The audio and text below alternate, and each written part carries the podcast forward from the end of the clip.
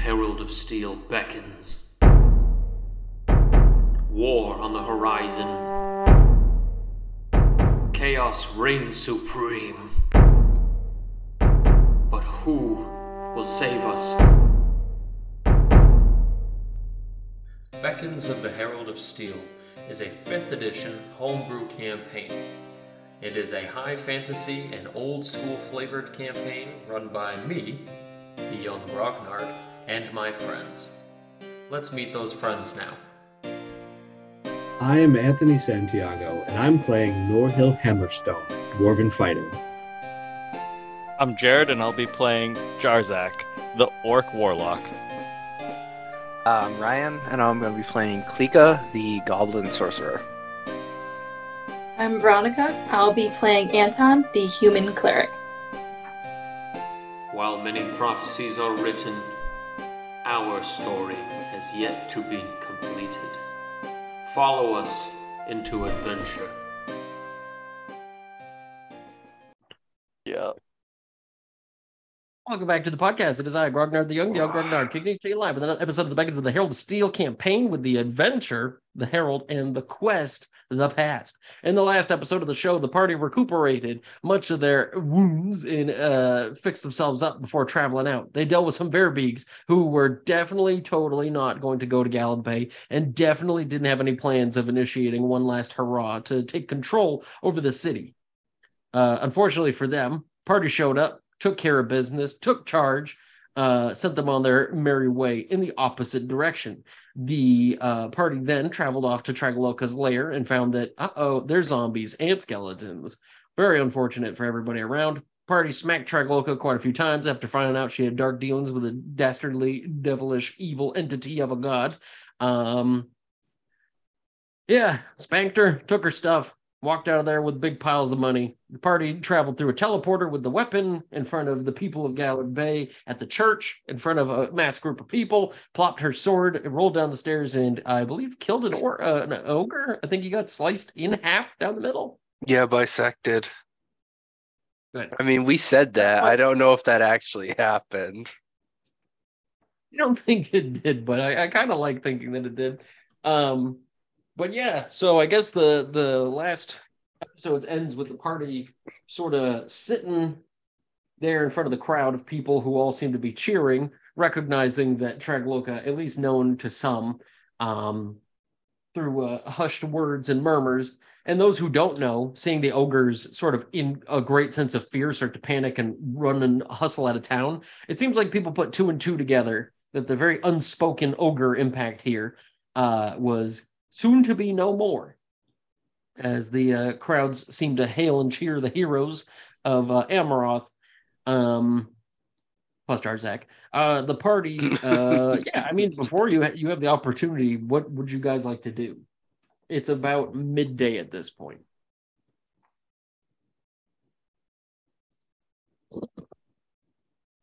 We should probably go speak to Lord Amthar right away. Agreed. You guys gonna pick up that sword, or are you just gonna leave it here?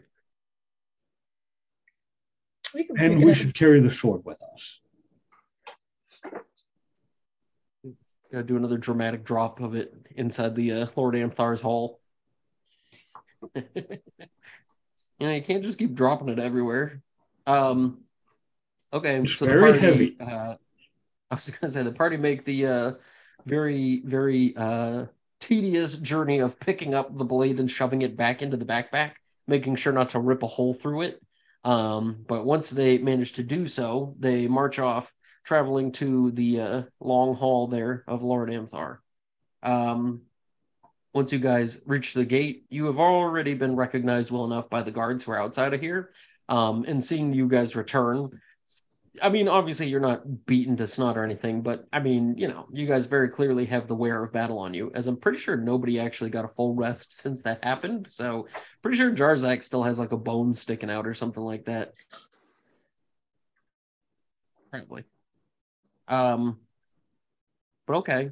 As the uh, party are quickly marched into the hall to go meet with the Lord, um, you guys rush into that main chamber where he is seated at his throne and in sort of a huff, recognizing that he's being interrupted in his time alone in there, uh, one of the guards shouts out and mentions that it's the heroes of um, who have entered and they have returned from their quest. Him being surprised by the fact you guys were able to return so quickly, seeing how it took like four days to get out there, um, seems to be a little bit dumbstruck by the occasion and seeing you guys walk in again, wounded and bloodied. There is a uh, a moment where he seems to be caught off guard by this, but he stands up to address you and yells, "Help!"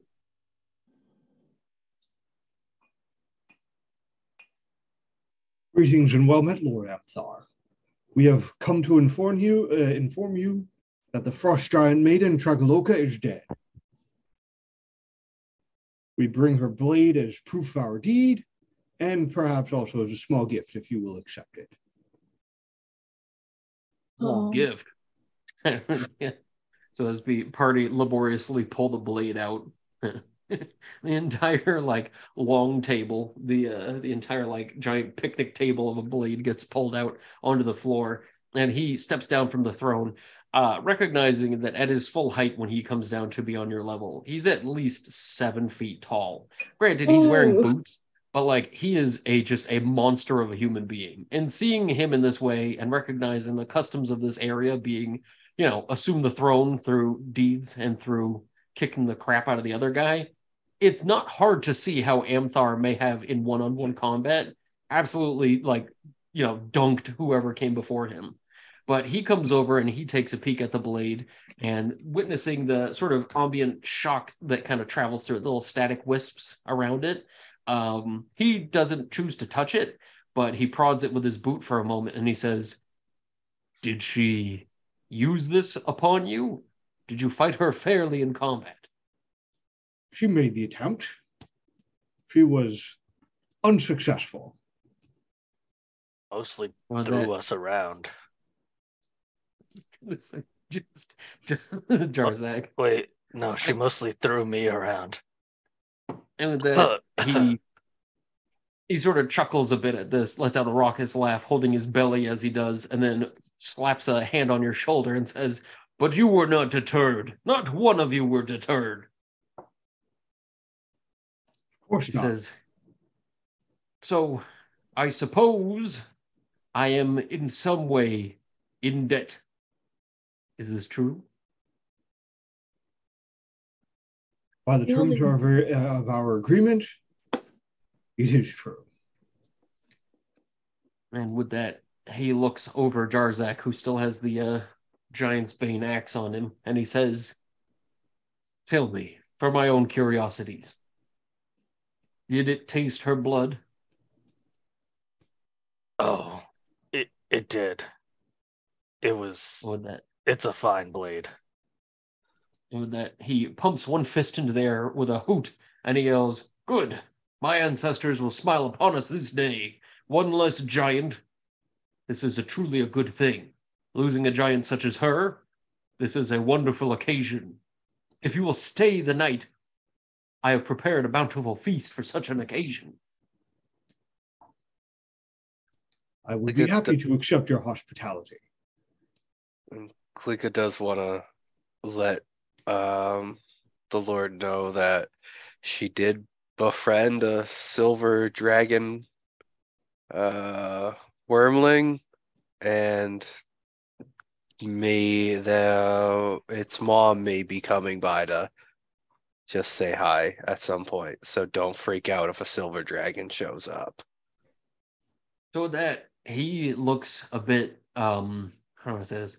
Perplexed by what you say, but after hearing your story out, sort of shakes it off like a I don't want to say like a like a I'm trying to think the best way to put this. He tries to disregard what you're saying, and he instead says, I cannot tell you who to have enter my fine city, but I will say I do not trust dragons. I don't trust any of their kind even the most benevolent of them all, is still troublesome to us and our well being. Their greed is unbound, and the way they view us, we're merely pawns in their game. Truly, it is the same to be said of gods. Klika just keeps her mouth shut about dragons. We only ask if this dragon visits that your city does not cause it harm. And he says, Any dragon that would be bold enough to enter in its draconic form is a fool and deserves as much. Unfortunately for us, this dragon would likely come in under some sort of disguise. Pray tell, was it a silver dragon? Yeah, Klika will confirm it was. At least the he gives sort of wormling.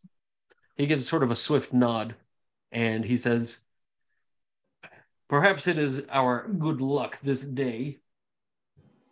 But silver dragons are certainly the least of our concerns as far as draconic kind go. A curious beast, one who chooses only to live amongst the humans and experience our heroic duties. While many dragons, such as the red, may procure bountiful piles of gold, silver dragons wish to attain history and experiences, to learn of our heroic deeds. Perhaps I shall learn from your great deed and your befriending of the dragon. If you say so, I shall befriend the dragon as well. Perhaps I can tell it some stories of my own conquest and glory. There's only other one other item I believe you should be aware of. Did you know of Tragaloka's dark gifts? She was different than, from my understanding, of frost giants than the average frost giant. She dealt in just- necromancy. Yeah, he just looks perplexed by this. You guys recall the name she used at one point, Durham, which um with a religion check, which Anton would know just because he's religious and studies under, you know, the immortals. Durham is an evil god of death, undeath, and rot. And Jarzak, hearing the name Durham again, has nightmarish, pained visions of murder and massacre go like racking through his brain. Um, and I would say, Jarzak, if you could roll me a Constitution saving throw or a Charisma, yeah, I'll say Charisma. Uh, 26. You don't show it. It doesn't seem like you're witnessing like graphic displays of of macabre in your brain, but you definitely are. Good. I really hope you're not Um, that bad of PTSD. Jesus. Uh, well, I But- mean, he he answered the call of Durham that came out of the dead body. He basically Yeah. like accepted all the terms and agreements without reading it. Jarzak's also pretty used to just people popping in and saying, showing weird stuff. Uh, yeah. I'm like thinking he's got like a metaphysical waiting room in his brain. where There's like a Jarzak behind the counter, and then there's a Jarzak waiting in the office. and then Durham just showed up, slammed the door behind him. It was just the deceiver and the swordsman just, you know, dueling, and then this new person shows up. They're like, "Who the fuck are you?" Like, uh, is this Jarzak's brain? They're like, yeah. They're like, oh, uh, he uh let me into his mind by speaking infernal to me. The swordsman just slaps his forehead, like, what the fuck is this guy's deal? and then Val Valaket's just like, I fucking know, right? But um so meanwhile, the uh um uh, Lord Amthar the Fierce is sort of shaking his head and itching at his beard, and he says to himself, It would not surprise me that a frost giant would do such a treacherous thing as to align itself with such a dark aspect. But again, as I said before, we are merely pawns in the gods' games. I, for one, refuse to play. This frost giant has sealed its fate by taking on an ally such as that. And for that, I hope it is in racking pain for the rest of its pitiful existence, wherever it may be. Unfortunately for it, I am not afraid. Never have I ever once been, and never will I ever be. Ha ha! I'm just curious. Does this does he have like any councilman or anything like that? Like, does he have an advisor, or is this guy just like one man like army kind of deal? Like he's just doing his own thing. Well, I mean, it's kind of hard to tell. Uh, I would say that by spending this much time here in the small talk you guys have heard of, he definitely has a council, but it's certainly not the kind of council that you think a city state should be operating under, as it seems like it's just a gang of men and women with very prolific and like ex- like conquest. Like there are just like all well-traveled, battle-worn adventurers who are just hard as fuck. And they just together like make decisions on things to do as they deem to be fit. It's like an oligarchy of just like He-Man characters that have come together in this place. Mm. Everyone's worth. I mean, they're doing okay now. Okay. I was just wasn't sure. Because I'm like, they're making some possibly unwise thoughts here, but okay. I mean, for what it's worth, he lives on the doorstep of one of the most powerful undead beings in this existence. yeah. You know, you're like, this guy practiced dark magic. He's like, yeah, everybody does. we all do. anyway, um, as he holds up his zombified cat, um, but with that, he says, Very well, I shall have the feast prepared for this evening. I will invite all of my greatest of companions, and I will invite all those worthy of eating at my table. Have you any requests of guests to bring? Anyone worthy of joining us at this table? Do we want to maybe bring the innkeeper? Probably not, right? Um, I mean, the innkeeper was super chill. Poisons Amthar's dinner. Yeah, that's what I'm thinking. like, for the guild. yeah. Yeah, perhaps perhaps not. maybe just the lady fr- from the church, since they gave us some good info about what we were to expect out there. Okay. Um, fair enough. Okay, so with that, you shortly mention a couple of names of people in town who've been decently nice to you, and upon mentioning the name of the uh, the woman who works at the church, uh, he sort of I don't want to say he rolls his eyes, but he definitely seems to sort of question, you know, you saying such a thing. But with that, he says, "Very well. Again, if they are a friend of yours, I will accept them into my hall as a friend of my own. Will the ranger be in attendance? And with that, he sort of shakes his head a little bit and he says, Unfortunately, I have done my best to locate the individual, and your guess is as good as mine as to when Swiftbolt will return. Mm. Did we want to invite our the crew from the Wave Wraith? Oh my god, Entire why are we legion bringing them? gnomes. No, nope. They've all just been eating each other No- up. not there. even Lucky Dog. Okay, who? Okay, Klika, Lucky Dog's here. Who's watching the gnomes?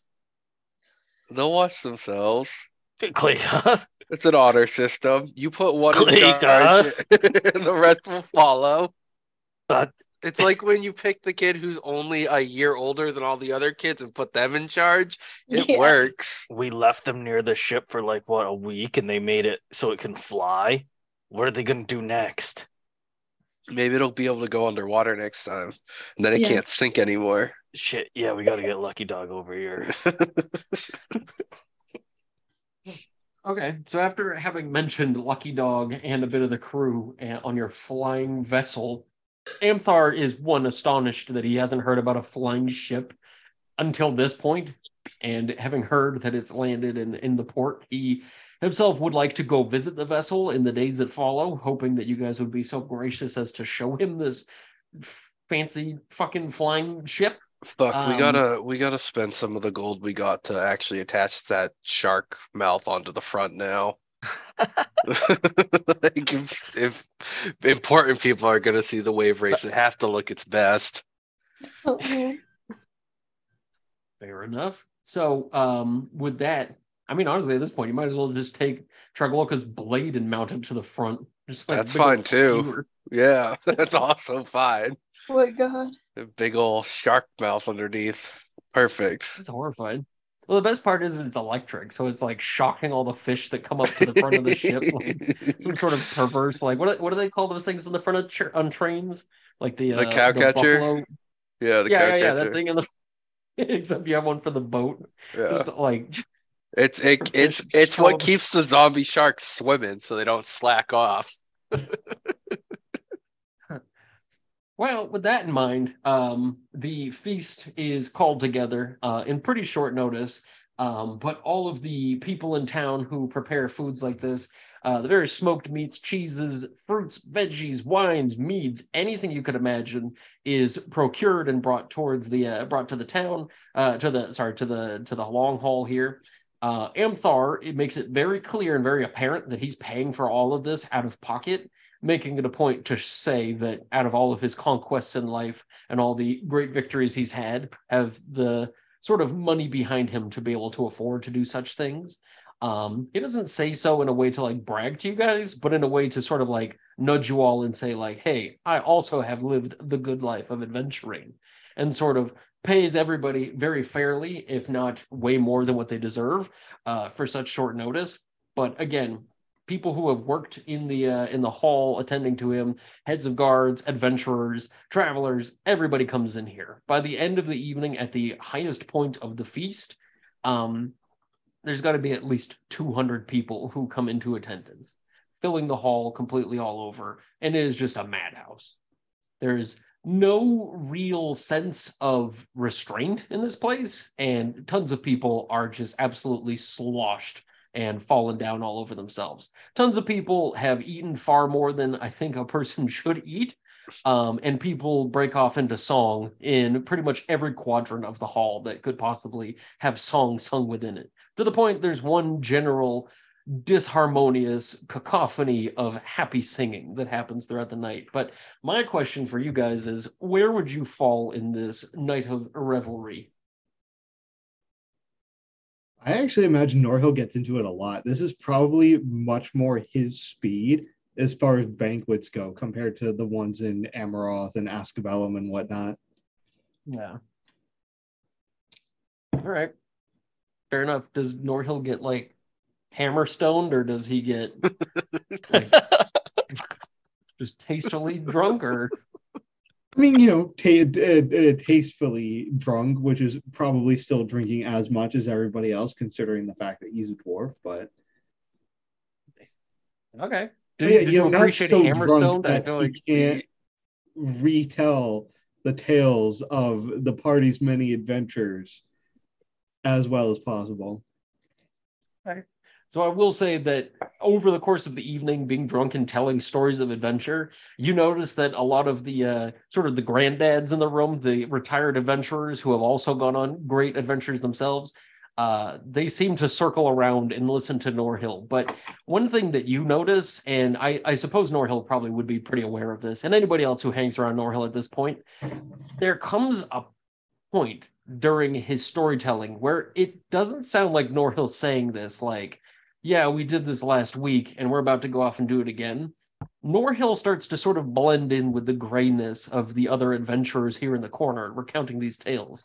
Not saying like he's over the hill, but it sounds like he's reading like, you know, what he's done with his life. And it seems as the party look on to Norhill that his position as a sort of man who's completed much of his adventuring in life, it, it feels like it fits. And seeing Norhill in this place and recognizing his wife, his kids, his family at home, being Lord of the Halls, like you see Norhill in that light, and he definitely fits in in a weirder, like more complete, away from the party, distinct, distinguished old gentleman kind of way. You know what I mean? Which is weird because no Norhill's the dwarf equivalent of like a 30 year old. Right. But that's what's weird about it is it's like you just feel so mature among the rest of them that it it just sort of fits in that, you know, we've transitioned from like war dog who's just traveling around and making money and killing evil things to being like, well, back in my day, you know, just a few months ago, but now you're like, you know, in charge of people and have to like, you know, you're the guy who tells people to pay the taxes. But um Okay. Uh, what about everybody else? I think uh, probably spent maybe the first 50 people that came in trying to keep things tidy. And then somewhere between 50 to 100, it got too much for one Klika to handle. so uh, I think she's just started uh, just kind of let it go for one night and it just looked over, saw Norhill having a really good time. Uh, listened to all the people singing and enjoying themselves and just decided to just actually enjoy the night and not worry about trying to fix everything for once.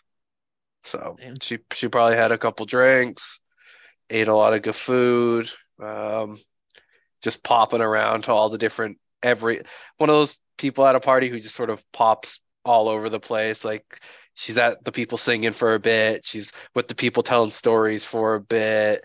She's like sort of hangs out with the quiet people in the corner for a little bit who just don't even look like they belong there that much. Like she just goes all over, just enjoying enjoying the night for once.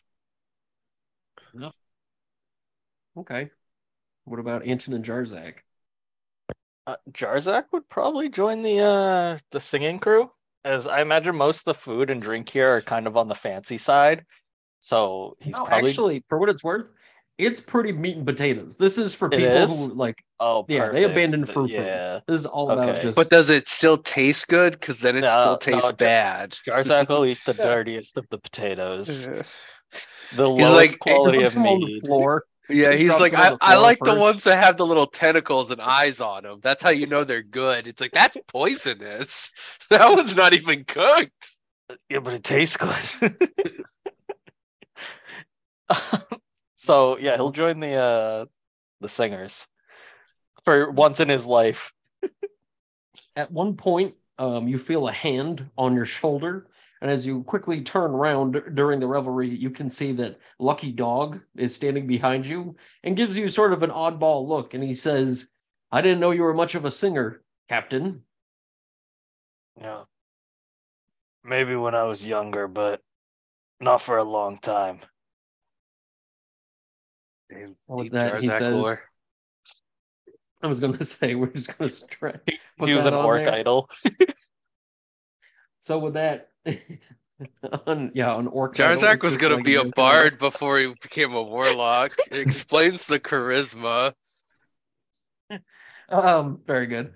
Um, so with that, the lucky dog sort of joins in, attempting to sing along with you, but doesn't know the words, and just kind of hums along with the tune, uh, swaying alongside you before drifting off and talking to some of the locals.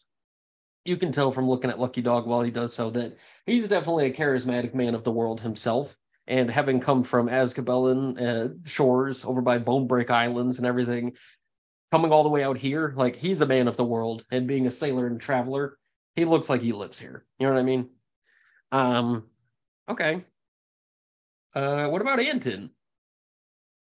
Actually, I don't think Anton's gonna stick around. I think I'll have like a light dinner. So like thank you to like the few people who like helped crucially in the journey. And that he's gonna head out and head to the church. Like he's like Okay. he's like, eh, I'm gonna go pray. Okay.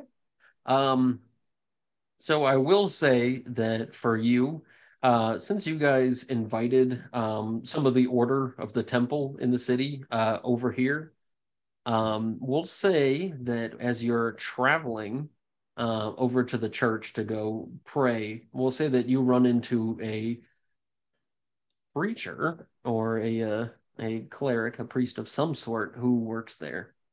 Um, and you can tell this just I mean, pretty simply by looking at the uh, the cloth. Um, but yeah, so we'll say that as you're sort of traveling through and run into them, they stop as they recognize you.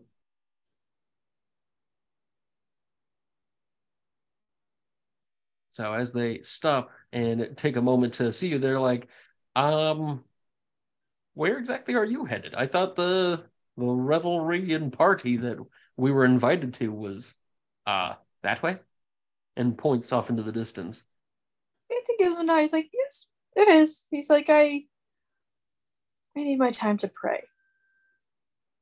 Or that the uh the priest here, who appears to be something of a middle-aged man, um, he seems to be, for what it's worth, pretty healthy looking guy, like a pretty average, typical looking individual. But he puts a hand on Anton's shoulder and says, Is there a reason why you're opting to pray instead of enjoy these things?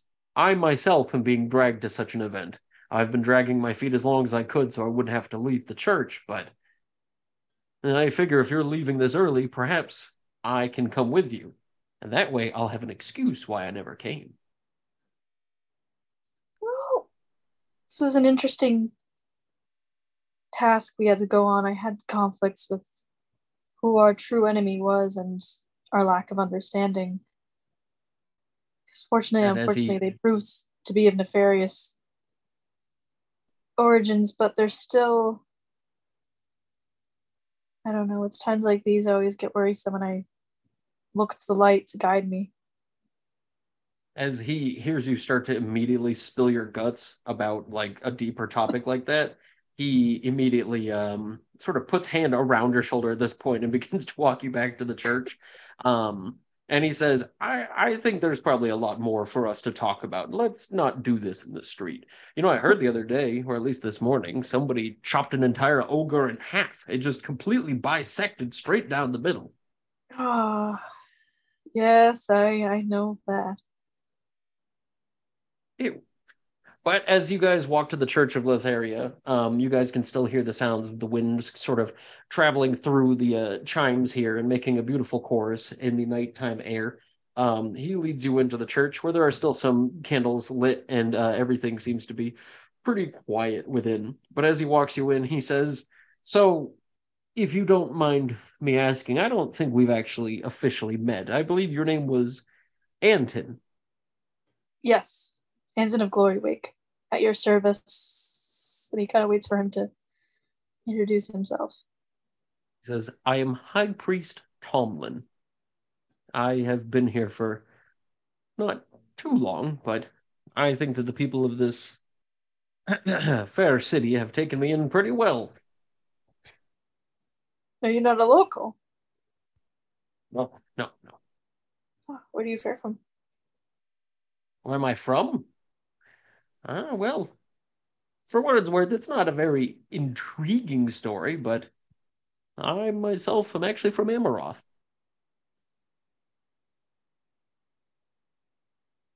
As a Hmm. Roth. There's a small town called Glory Wake. Really beautiful place, especially this time of year.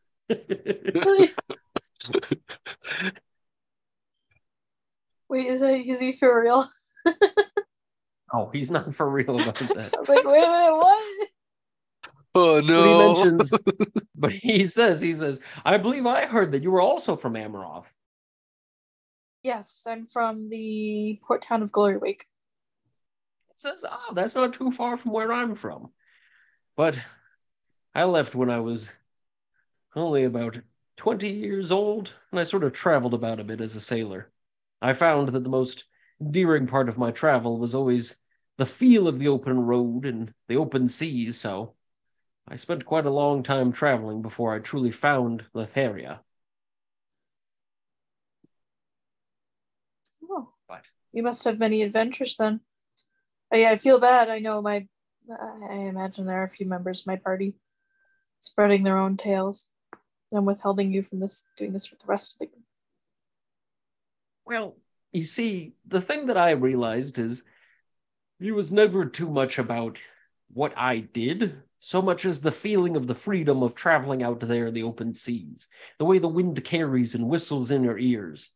It just sort of reminds you of the beauty of life, the beauty of the simple things, how the wind is invisible and you cannot feel it until it's there. Yet I always know it's there. And when it is there, it sings to me a kind song. Even in the worst of storms, I recognize somewhere in the world there is beauty on the wind. It's very nice. I guess as they settle, I'm imagining they're in the church now they're settled in. I just wonder our next steps will take us to even darker of a foe than what we faced today. Something I don't think That I can imagine. he definitely raises an eyebrow and then settles it for a second as he realizes what you must be talking about and swallows hard for just a moment as he says, Again, I haven't been here for too long, but am I a fool to assume you speak of the Dark One in the North? I'm not a fool. Desperate times call for possibly desperate alliances. As, as I understand right now, it is fairly desperate and only concerns me because we knew coming here there would be at least one necromancer at work, but I wasn't expecting more. I don't know if there's allegiance, if there's anything to do with one another, but it just makes me a little worrisome. Now that he sort of says, Well, I know the frost giants, as I assume you're speaking of Tragaloka, Mm. are not exactly of the kindest of spirits and hearts. But much like you said just a moment ago, desperate times call for desperate, well, measures. I'm willing to suggest and hope that the reason for so many turning to such dark solutions is that they themselves are dealing with problems of their own. Perhaps I am a fool doubly for assuming that there can be something of an optimistic approach to the morality of frost giants, but in my heart, I believe all things are truly good and kind until they're faced with the realities of the world they live in. True, there are things in this world that are of purest evil, but I like to think that as long as things can make firm decisions on their own, they are pure of heart upon birth. Yes, It's I like, think you're making uh, a choice. You make a good choice. But True. I'm also just not too much into the parties. Prayer is a good excuse. Was you know, to be honest, I've dealt with enough parties such as that to also agree they can be uh, a bit much, honestly. And with that, he rolls up one of his sleeves, and the flowing silken robes that he's wearing, like, sort of are so silky and so light that they sort of dance even in the wind of his arm swinging. But as he lifts his arm up, he shows you there's a huge gouging scar that runs from his wrist all the way to his elbow. And he says, Now, I've often, as a youth, told people that this came from fighting a group of orcs. Barely survived it and managed to get out alive after beheading the leader of the group. But would you believe me if I told you I was so drunk one night at one of these parties I tripped and I slipped and I cut my arm on a broken piece of glass? I nearly died there on the bar floor. My crime in life was drinking too much and slipping like an idiot. That must have been a big piece of glass. But you never had it healed. I, would you like for me to treat it? With that, he says, "No, I'm. I think it's a bit far past the time that I could heal it. And to be honest, I think there's some sort of a beauty in having scars left behind. While the people of Amthar recount their stories and tales and parties such as those, and some chronicle them in texts and tomes, I think in the heart of an adventurer, all know that the story comes in the scars that outline your body, sort of leaving behind a map, showing the trail of where you went in your life, where you went wrong, where you went right. But either way, some of the scars of traveling you can't really see. And again, far be it from me to ask such a question, but tell me, Anton, do you bear many scars internally from your travels? Internally? Um, well, Shell shock Anton just just dips into like the dark place. Starts Yeah. thinking about snow. Thermometer slowly lowering. Like the cold. there were many unpleasant things that I've experienced in the past. How long has it been? A year? Six months? Yeah. Sort of. But the only scar that is still raw is the loss of my home. I made a desperate attempt to win it back for my people with past enemies of my people, but right now I I can't say what fate they have right now. I know the more time I spend away, the less of a chance I have protecting them. I only fear I'll come that- back and I'll be gone. he just sort of nods and says, I wish I could offer you some sort of comfort in a time such as this, but I'm sure you know just as well as anybody does that comfort is not a luxury of a traveler, and comfort is not the luxury of those who have the power that we do. So, I think there's some sort of bliss that comes with being powerless. As morbid, I guess, as that sounds, I think the weight of the world is upon those who can do. I suppose if that is to be true, and I'll let you go, and you know, you can go your own way for the rest of the evening. But one thing I guess I want to tell you before you leave is to remember that, you know, some of the scars we have hurt and they are painful reminders, but in time, I think we can learn to love what is left behind. But I don't want the weight of the world on your shoulders to be too much.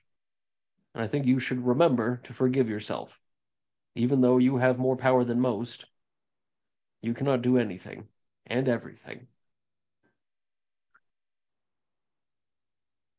I just have to make sure I'm doing something. I think that is the most that most of us can do. Oh, I thank you for your time, your company. Know, that he only hope there's this this day at least ends in peace. Been too much And bloodshed. he says, I hope so as well. He gives a very dry smile and a nod to you. And he says, And for what it's worth, even though I don't agree with where you're headed in your next adventure, I do wish you the best of hope and the best of luck. And I hope that the light of the Illuminator looks out over you. I hope that the wind of Lotharia carries you to your next safety. She sings the song of your peace and your glory. And I hope the same for you. Ditto. And so- Close the door. So where's where's Anton ending his night?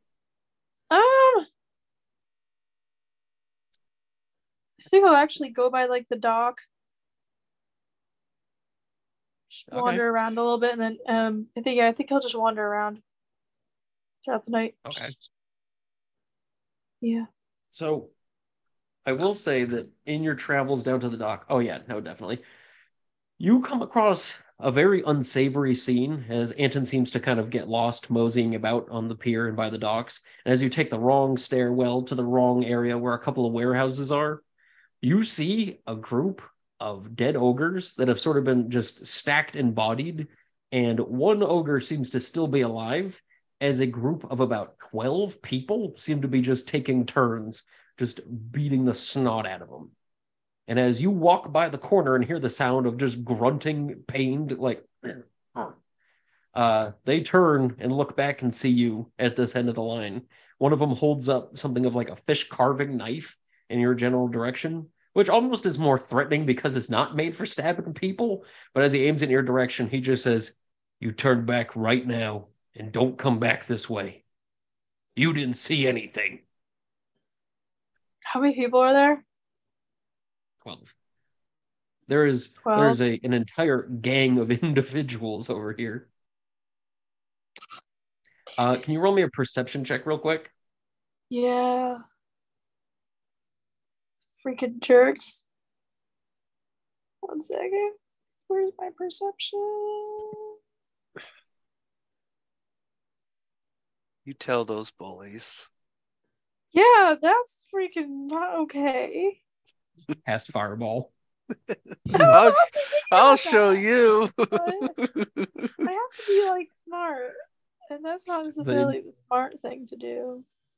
Just the entire Uh, pier of Galladbay burns into the yeah, ocean. right. That's what The economy collapses. Uh, it's just Wave Wraith floating above it in the morning. Oh, I got it. I got it. I got a thirteen.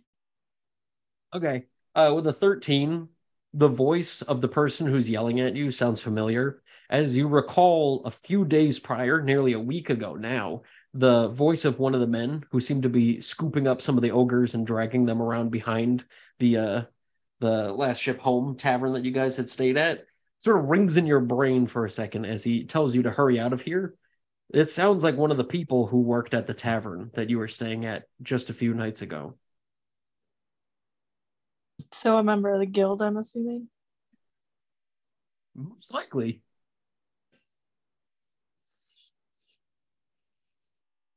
Um, do I have a good like view of the um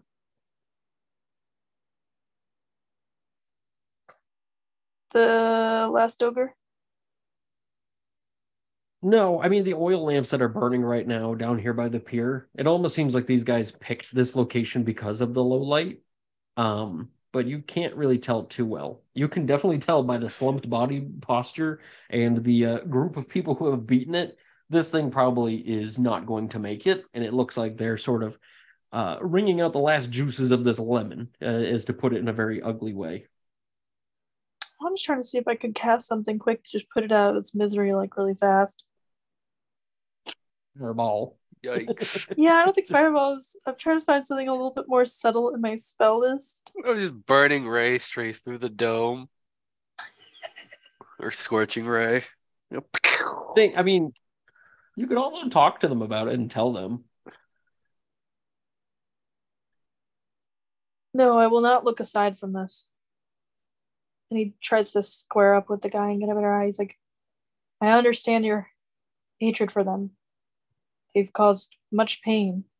But what you're doing right now, put him out of his misery. Put it behind you.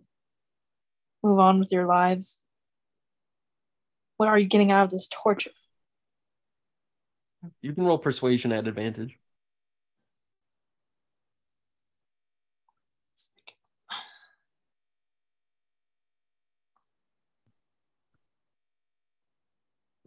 Got a nine. Almost got a crit. 29. No, a nine. Oh, okay. I Almost got a. Yikes.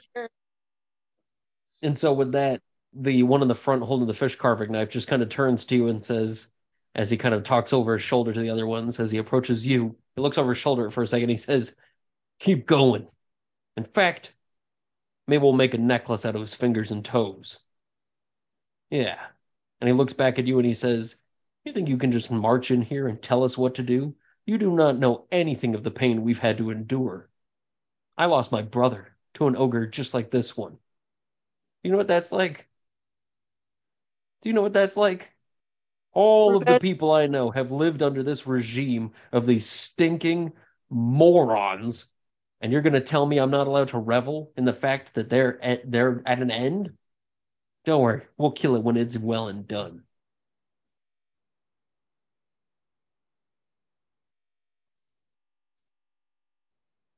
No. No, you're fucking not. I cast heal. the ogre stands up. No. I'm not gonna do that. I was hoping I could pull out like my my crossbow really quick and just shoot it. But I don't think Anton's that like finesse. Yeah, I also feel like you're gonna get wrapped up into an initiative that you might not so comfortably walk out of. Yeah. I mean, if you want to, you can roll for an intimidate check. I'll, I'll allow that too. I feel like this is not out of Anton's realm of how he's been playing in the past few weeks of, of our game here. Feels like Anton turning and saying, "You will do it," pulling out the light blade, and just like, Schwa! Oh shit, like, I can could- use that. I was wondering if Oh. you were gonna pull it out I didn't even think about that. I can pull that out. like a lightsaber. Yeah, honestly, I think I am. I'm gonna pull some like Obi Wan Kenobi vibes in here. yeah, I think that's exactly what I'm gonna do. So yeah, Anton is just gonna shake his head like mournfully and just pull out the hilt, cast it, and just point it in the direction. He's like, "You kill it now, and you leave." No roll for. You can roll for an intimidate on it. I'll try. Not at an initiative uh, at advantage this time. I'm rolling really bad. I only got six. Yeah, this is it. No.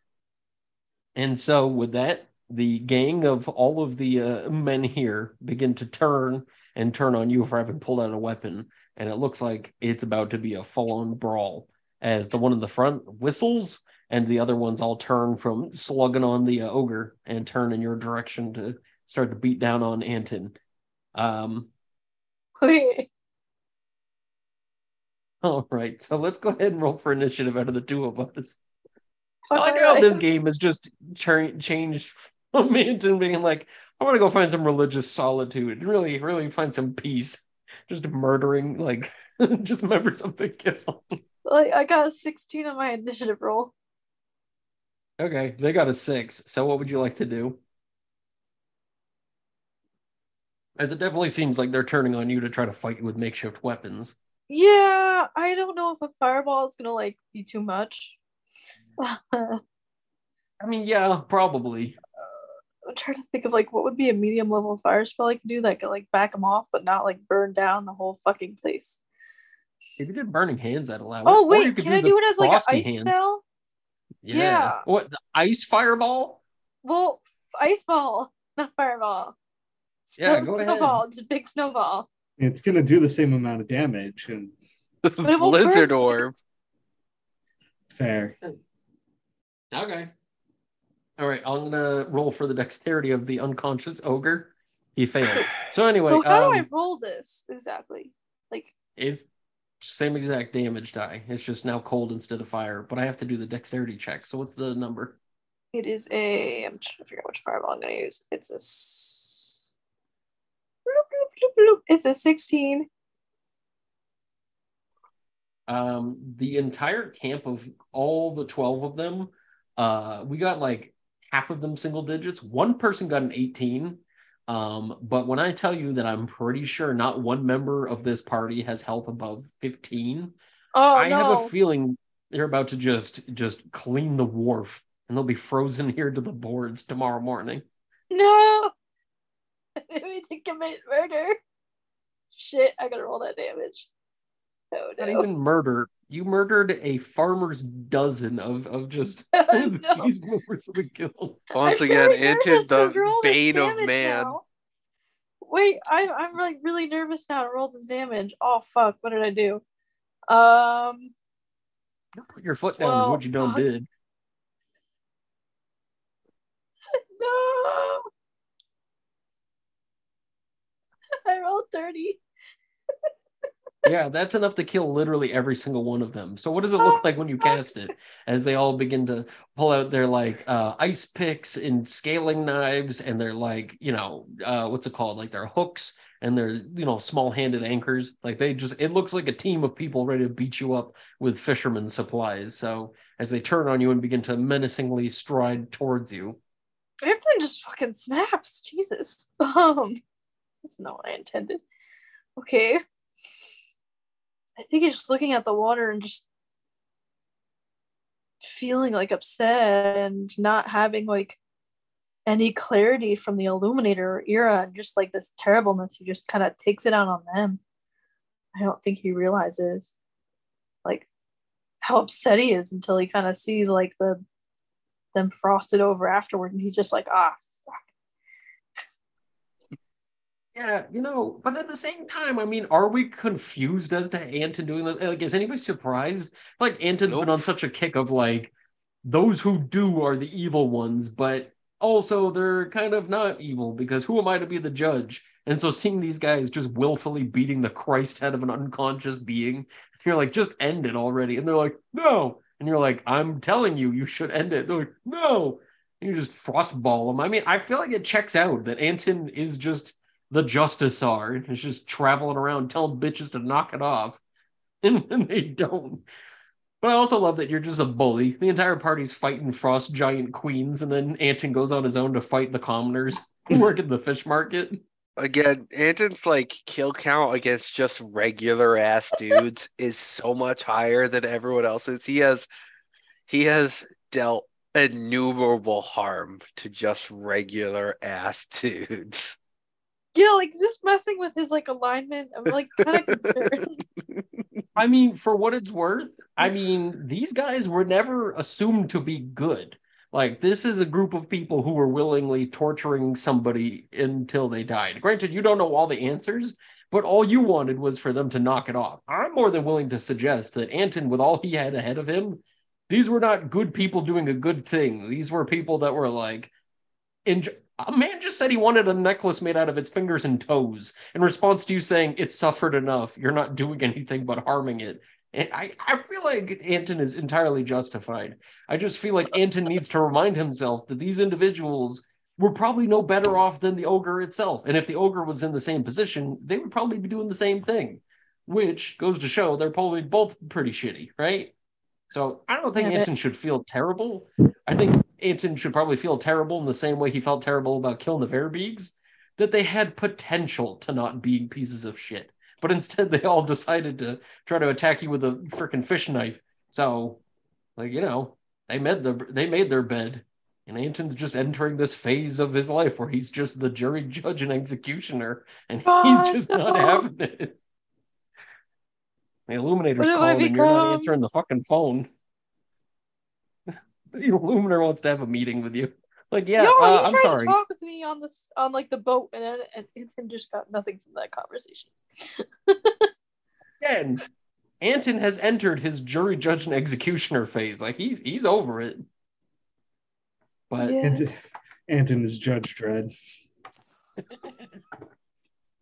shows up with a sick new helmet. Judge like, Brad. "Ah," yep, there we go. just I knew. doling out justice. Um, Damn. Damn, indeed.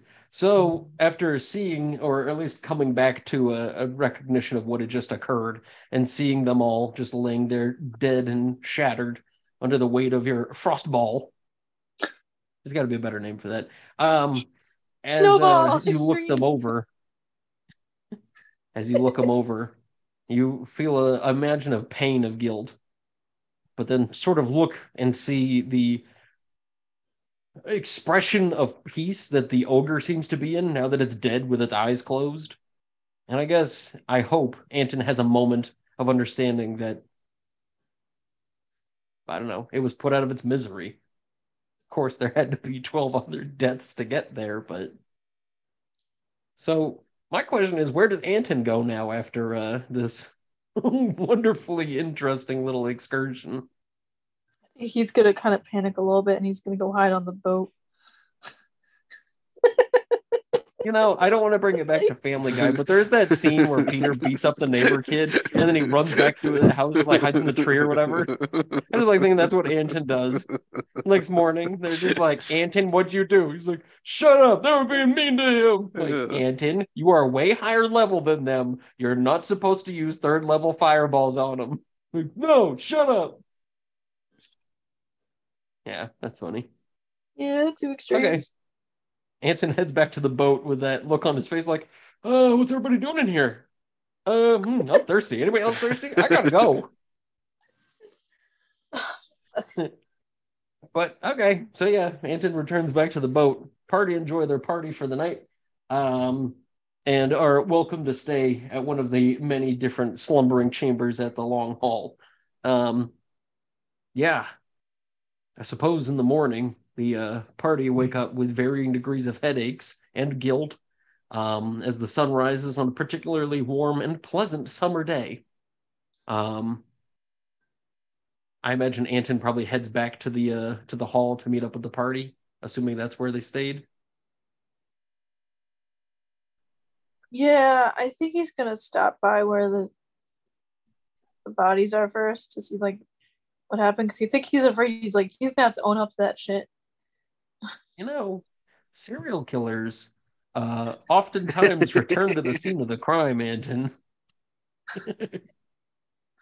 Anton's just like, damn, what happened? They're like, they said somebody cast a really mean spell on those guys. Like, that must have been like 30 points of damage. I don't think any of these guys could have survived that. It's pretty sweet, though. yeah, when you head back there, it seems like much of the uh, the uh, ice has thawed out in the summer's heat in the summer sun. Um, and it seems like all that's left behind are dead bodies that have already begun to be uh, picked up and cleaned up. Some of the frozen limbs are being ice picked off of the boards, uh, like sort of de-stuck from them. Um, but overall, the guards and everybody else helping clean up seem to be very disgusted by what is being cleaned up. But you can tell by the methodical nature of the people involved here that cleaning up dead bodies in the morning on the pier is not an unusual uh, action. To the point, it seems like by the tools that they have, this happens probably once a week. Oh, great. Now I'm like contributing to a statistic. Fantastic. Ah, Anton just shot, just shakes his head. And then heads, yeah, he heads back to the hall. Uh, and one commoner is a murder. 12 is a statistic. With a skip in his step, Yeah, like are there whistle on his lips. oh my god. Is there next an actual serial killer in town? That's my question. It's fucking you. You just murdered an entire basketball team over here. What do you mean? Is no, I'm just kidding. Um, so that, um, Anton approaches the hall and again is admitted uh, easily. Uh, some of the guards out front seem to be nursing their own sorts of headaches that they've uh, gained overnight. Um, but as you enter the hall and see the uh, various individuals still laying upon the floor, Amthar himself has come out in something of uh, how do I des- describe this? Very comfortable garb, wearing an animal skin on his back. Um, as he walks out here and hails you with a mug of ale, uh, he sort of lifts it in the air and says that uh, your friends did very well this evening. It would seem they are naturals in this city. And that he just gives another hail and he says, To the dead! Tragaloka is no more. And that, some of the sort of begrudgingly uh, laying on the floor, people are just like, Hell. Um, but with that, the party are awoken and brought forward to speak with Amthar, as well as the Anton. And with that, he says, Again, you may stay here comfortably in my hall for the next few days as we wait for Swiftbolt to arrive, and if not, I have already procured a map for you to follow. If it can do anything for you, it'll at least put you close to the channel of blood. I'm prepared to await the arrival of a skilled tracker. Judging by what I've heard about this place, we do not be we do not want to be wandering to it blindly with half an idea of what we're looking for. With that, he gives a nod and says, This is probably for the best. Judging by your accomplices, I don't know that any of you are truly skilled in the ways of survivalist tracking. But so be it. Again, I've put out for all my men to summon and take Swiftbolt and bring him here if he arrives in town. Um, and so for the rest of the day, uh, was there anything the party wanted to do while they have the day available to them? Uh, Norhill's going to take some of the money that we got uh, from Tragaloka, and he's going to go down to the marketplace and buy gifts uh, for his family and stuff, right? You know, like uh, I don't know, reindeer, like r- reindeer dr- drinking horns, uh, you know, uh, like a chest of fancy pelts for his wife and toys for his son. Okay. Um, we'll say that if you wanted to grade it on sort of like basic, nice, and excellent, we'll say that basic would be 100 gold pieces, nice would be 250, and 500 for like excellent gear. Let me just pull up the thing that you gave us real quick so that I can see what we actually have. I'm taking some money off the top. Yeah. Uh, so you say two, uh, five, uh, 500 for excellent quality Excellent. stuff. Uh, Nor- Norhill will say that he's taking his entire share uh, of the loot to go purchase some things uh, and buy the 500 gold piece fancy stuff. Cool. And I'll say that in the market, people recognize you from yesterday and offer to help you to take all the stuff back to your ship in the chests and barrels that you procure it and bring it back in. But yeah, there's definitely a lot of uh, various things. Uh, one of the other gifts that you bring back for your wife is a bottle of perfume made with the uh, ambergris from some of the whales that have been hunted out here in the ocean. Um, perfume is obviously an oddity for dwarves living underground, um, but it seems like a very interesting gift to bring home. Um, but what of uh, Klika, Jarzak, and Anton? Anybody else doing anything during the day? Are you buying that sick shark thing or mounting that sweet sword on the front? Definitely need to buy some potions. Fair. Kind of stock up for the team. Because God knows I'll get enough fight and get knocked out. So, considering the sort of availability of magical items in this campaign setting, you're actually probably better off talking to Amthar himself. He Oh. may actually have more potions in his uh in his uh stores that he might be able to offer you. If you wanted to go out into the city and try to find somebody who's dealing it, you could, but you may end up spending more money than you think on it. Uh, I'll, I'll try to buy it with Amthar. I just need some healing potions. Yeah, totally. But um, yeah. So Amthar, uh, if you'd like to, you can roll a persuasion check to talk him into it. Sure. He definitely seems willing to do so, but I want to see how generous he's feeling. Yeah, I don't I don't have a lot of money, so we'll see.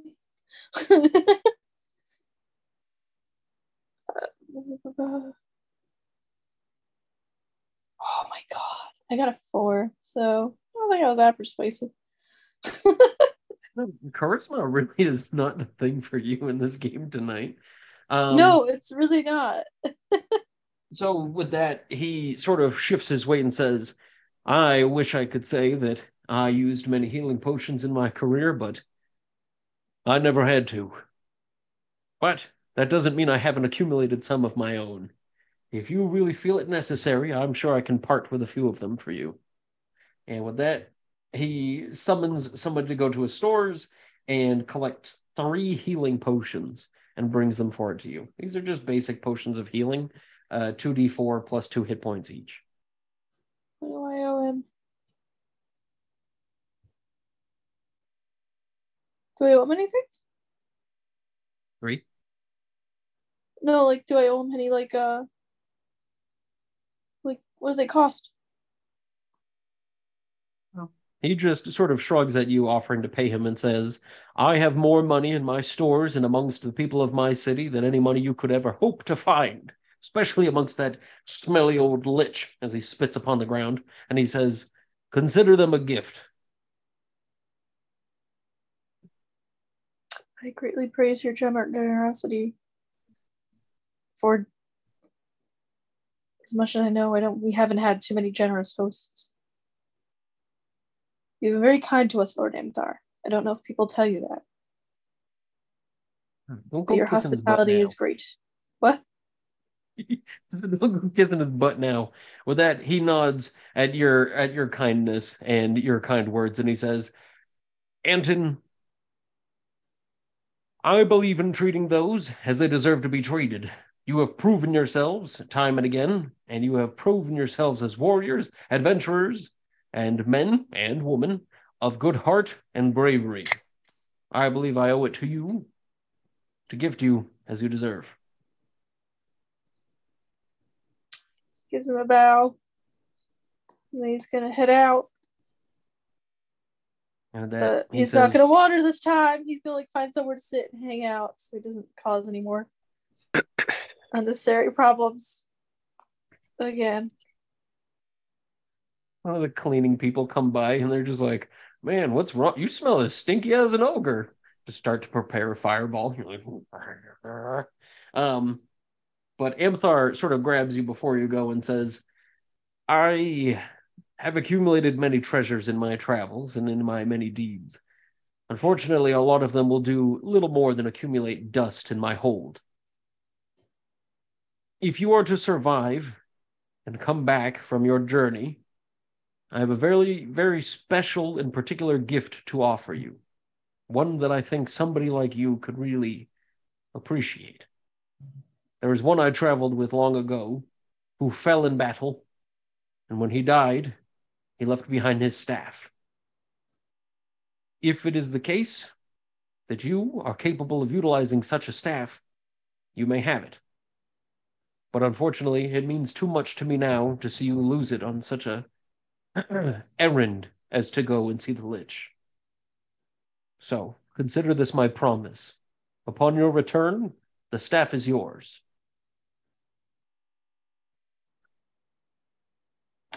Ah, well, thank you. I hope we do return, and I hope when we return, it does not cause any known problems. But once again, knowing your generosity, but also if this partner, if this party member of yours meant so much to you, don't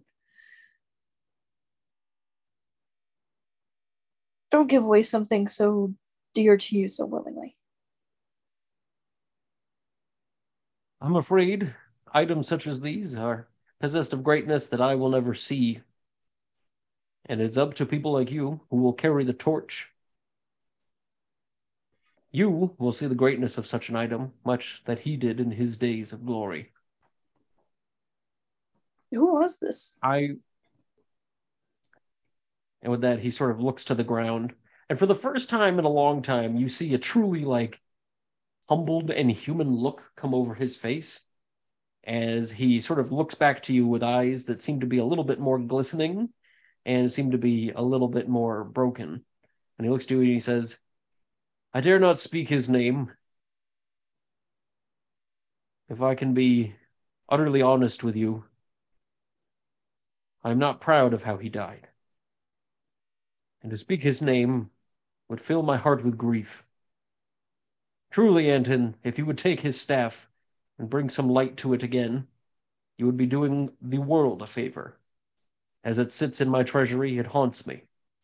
And it has been some time since I've met someone as you, with such pure heart and the intentions to heal and to help. Somebody like you can appreciate this. And I think that you using it will put his spirit to rest.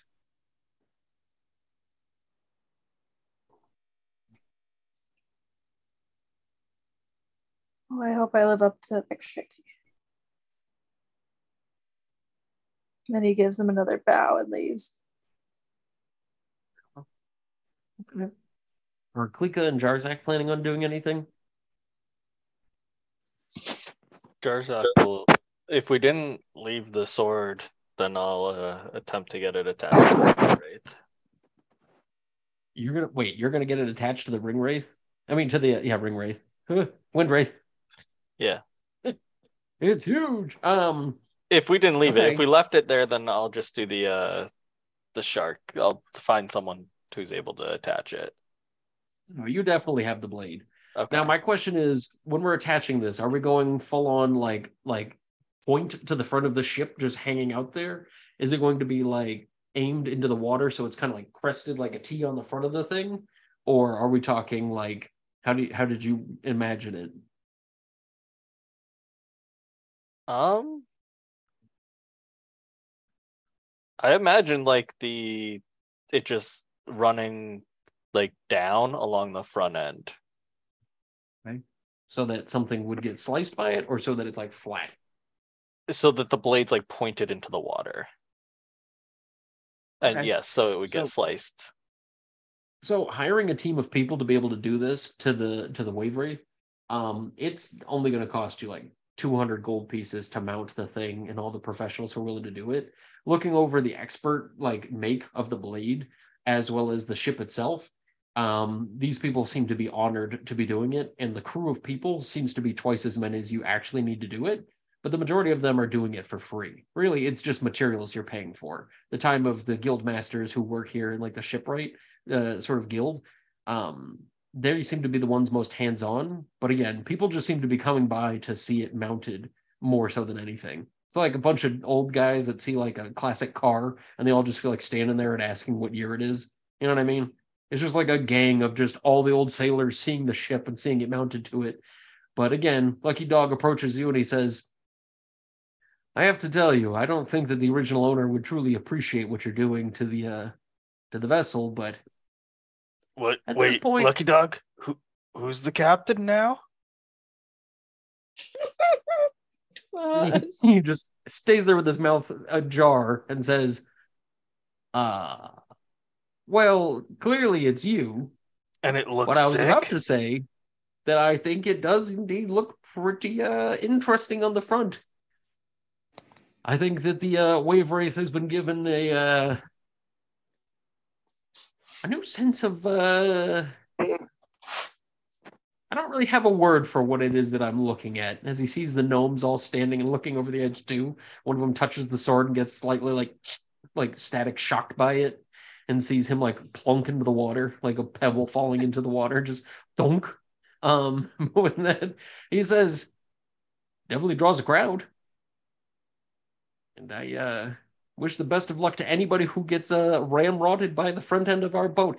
Uh, Jarzak, do not do that, by the way. As much as I think it would Well, probably work, Yeah, that's the think it's a whole gr- point. It it'll slice through him. and so with that, he just sort of starts uh, rubbing his temples as he that- walks away and climbs back aboard the boat that's being worked Lucky on. dog, come back. Is that not how it works? Lucky dog. Um, okay. Yeah, what about Klika? Is Klika just hanging out there for the same reason? No, Klika feels terrible, but last night spends all morning cleaning. You know, the gnomes have made an absolute destructive mess of the place. Somehow, one of the gnomes must have gotten off the ship and just bought like like eight kegs of just just ale with some money they must have got somewhere. And this place is just a sloppy, sticky, awful mess. Somehow there I mean, are she- ants I- on the boat. She was talking about the hall, but if she gets back to the boat and it's also dirty, that'll be her morning and afternoon. I feel like Jarzak would Very well. give the gnomes money, so that's how probably how they would get it. Uh, He doesn't need much, so he'd slip the rest to them. Hell yeah. Okay. Um, Click- and I take click it it, the like, just of like- the takes one step below deck and like then goes to take another and her shoe comes off because the floor is so sticky.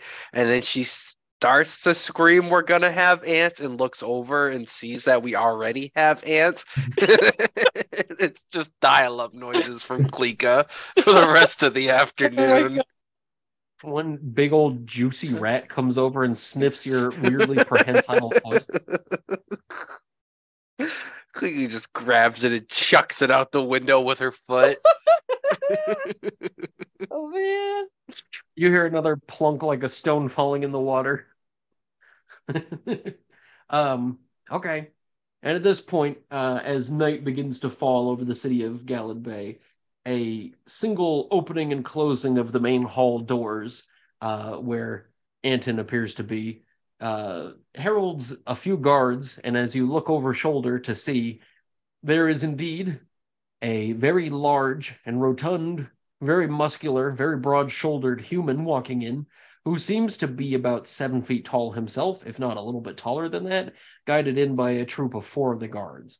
And as they approach and walk past you, you can tell that this very strangely large looking individual has on his back a very large looking crossbow mounted with something of a weird like cachet of like like a clip of bolts that seem to be strapped to it like sort of like a bandolier of bolts and as this individual is brought forward before the Lord, Lord Amthar seems to herald out to him and call out to him and say, Hail!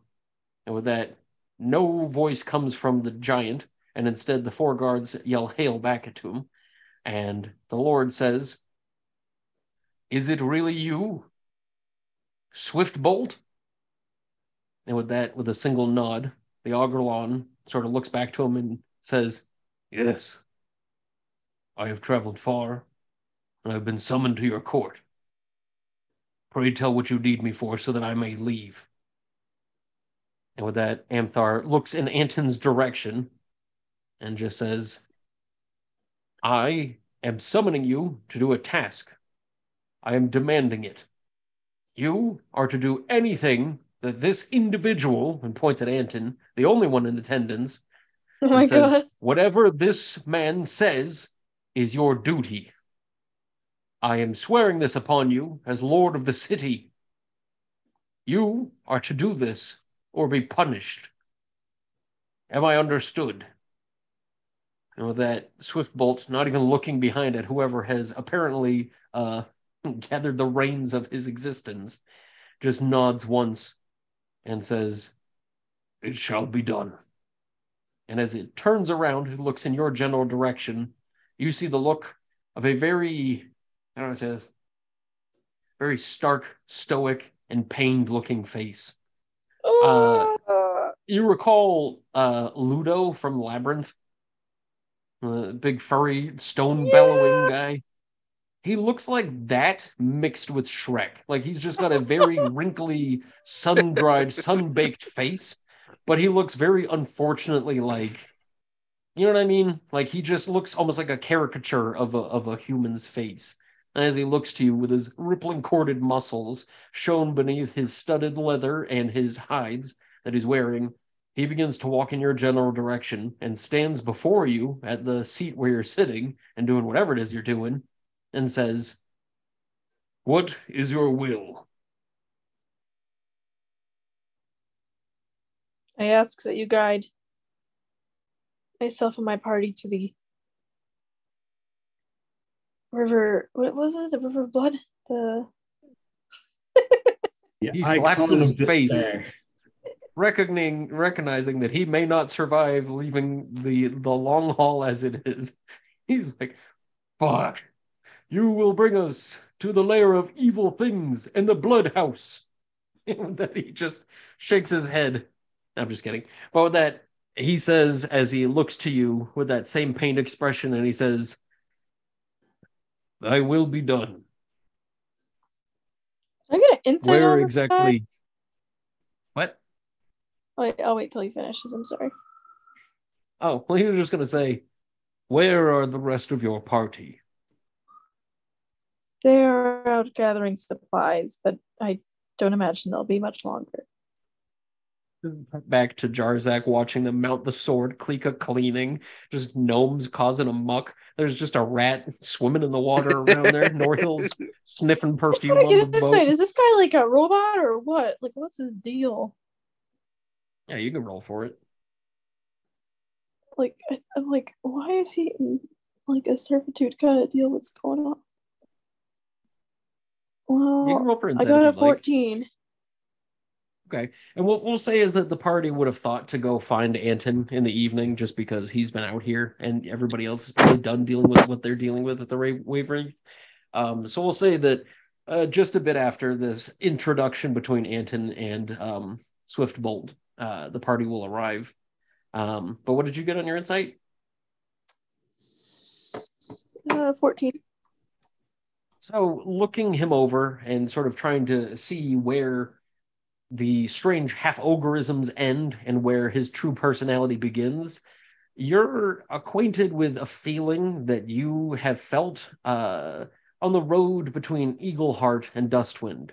A feeling that is as cold as winter, as desolate as the desert, and a feeling that is as long and as painful as the oceans are wide. As you look upon him, as he looks at you, you recognize the levels of unfathomable depression and pain that exist within this person.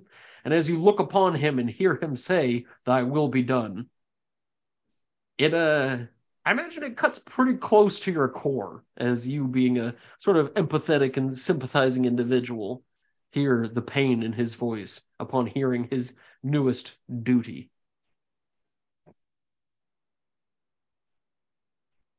Boy, better not die. He just He strangled you out. deserve it. We're taking him to a terrible place. Oh, I thought you said I better not die. Hell yeah, I mean, I guess he shouldn't die. either. I don't- you don't know that. He could have done some evil shit. Maybe that's why he I looks so guilty. if he did, Just like you, it Anton. makes me sad. I love it. He's sad. I don't want to take him. Well, it's not even like like if someone wants to come with us willingly, that's one thing. But this guy is like being treated like a slave, and I'm like, this isn't okay. That's not true. Fucking Starbreeze wanted to come with us willingly, and we didn't like that either. Well, he died, and I brought him back. He did die, Um, that poor fool, and then he betrayed us.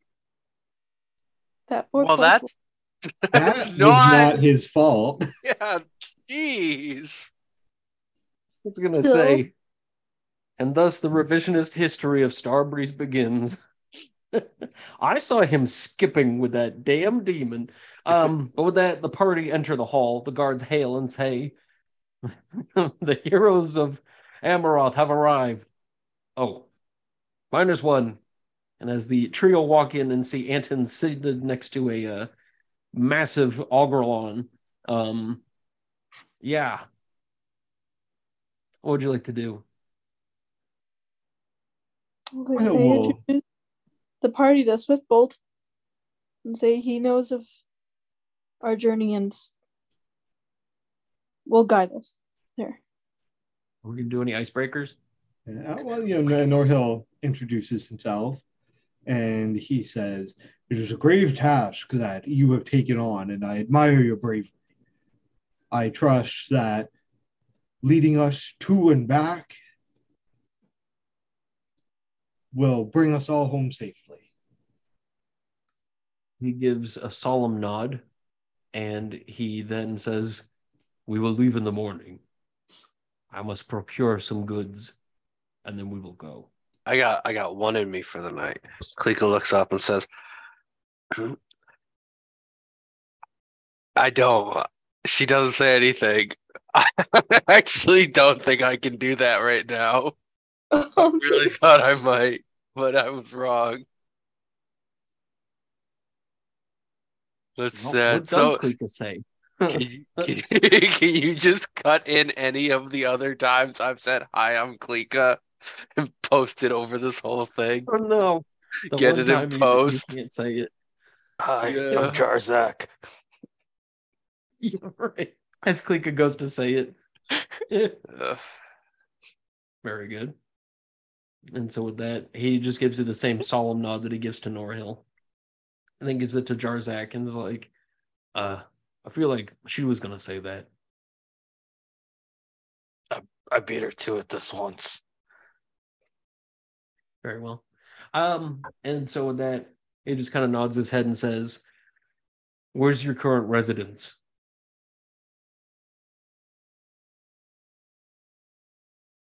I suppose that would be here. With that, he just sort of nods, does very well, and begins to take off his bag, lowering his crossbow, and begins to march off to one of the one of the uh, sleeping chambers. Klika also suggests that he could stay on our flying boat if he's never been on a flying boat before and wants to go on a flying boat. Yeah, turns back around as you mention this, and just shakes his head and heads back to the room. Oh, damn. It's gonna be a tough nut to crack. like a coconut. Like that is a particularly tough nut to crack, I agree. and hairy.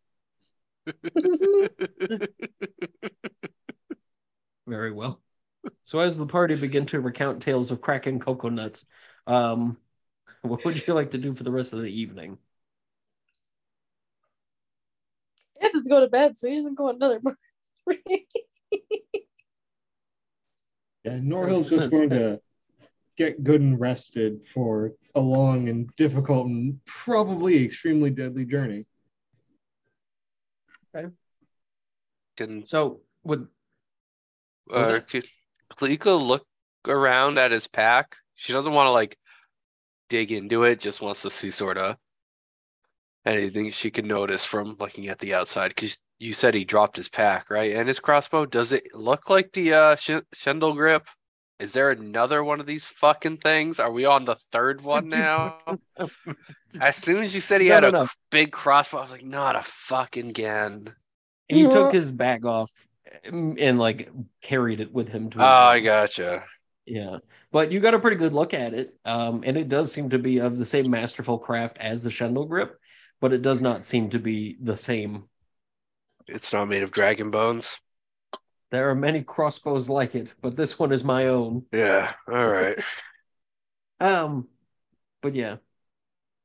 Again, the weird part of it though is that there seems to be like a metal, like a case that seems to be protruding from where the crossbow bolts seem to load in, and the strange like locking mechanism on the back of it, where you would you know normally pull the the actual drawstring of the crossbow back, seems to be hooked up to something of like a crank.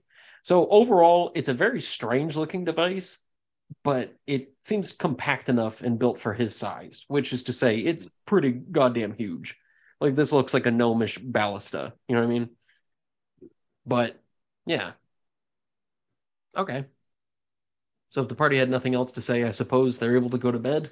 Are we sleeping here or are we sleeping on the boat? I'm not sure we're sleeping here. Didn't we Yeah. just tell him we were staying here? Yeah, if we still have Lord Amthar's hospitality, then we might as well. Hey, I didn't know if anybody want to go take a quick trip, go murder some innocent people or something like that. I mean, No, I you know. purposely Jar- said Jarzak earlier mi- that. Yeah. Just just a little nighttime like some of vigilanteism. Could you fucking imagine? Just Anton goes out and sees them, and it's just like the gang of bandits, and then Jarzak's in the back. It's just like, hey, fuck off. And like Anton's like, I won't stand by Jar- Jarz. He's like, like "Uh, kicking the fucking giant in the ribs over and over again, or the ogre in the ribs. Jarzak, come on, dude. Keeps raising his friends as specters and having them slap him, poke him in the eyes. it's just a Three Stooges skit.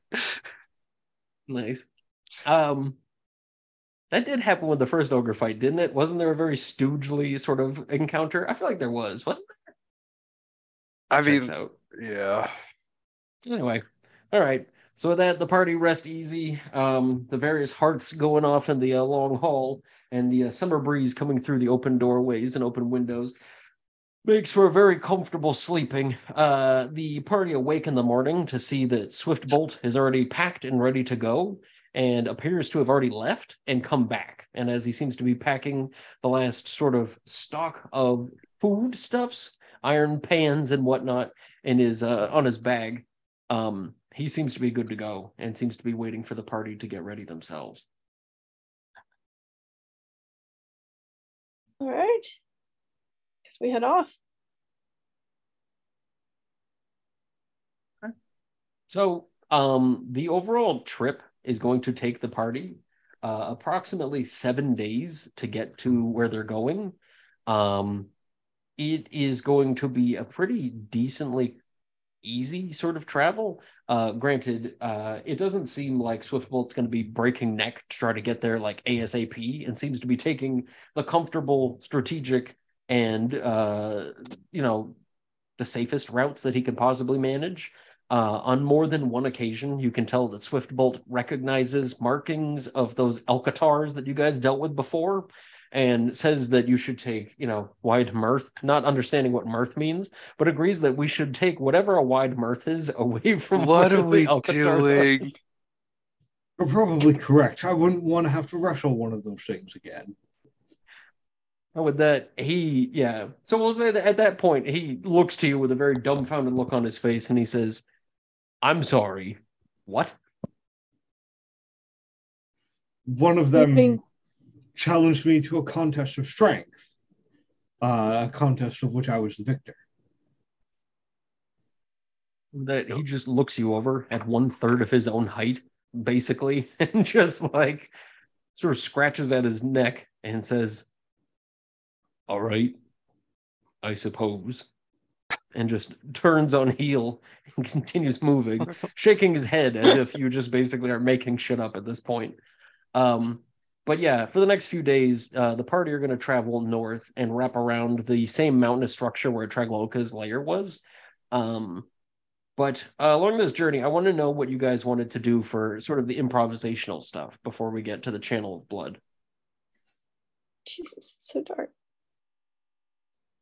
I figured Norhill's is pretty easy as he's uh, speaking with the uh, our friend about wrestling Alcatars out there.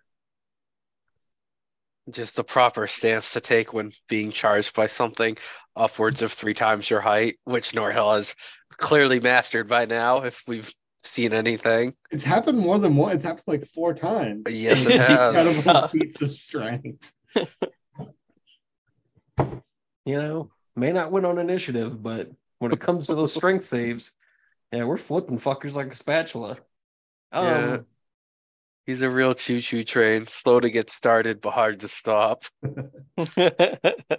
Um, so I will say that apart from some uh, overcast clouds and whatnot along the journey, for the most part, it's pretty comfortable out here. You guys can tell that much of the flowers uh, among the wild plants out here have come to full bloom.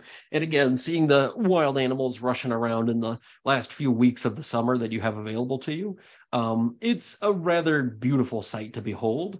Um, one thing that you notice while traveling is that Swiftbolt does not speak uh, nearly at any point, eats by himself but whenever the party take hours to rest, he immediately goes about hunting and grabbing things to eat and provides it to the party with absolutely no issues. On multiple occasions, he brings home pretty large game for what it's worth.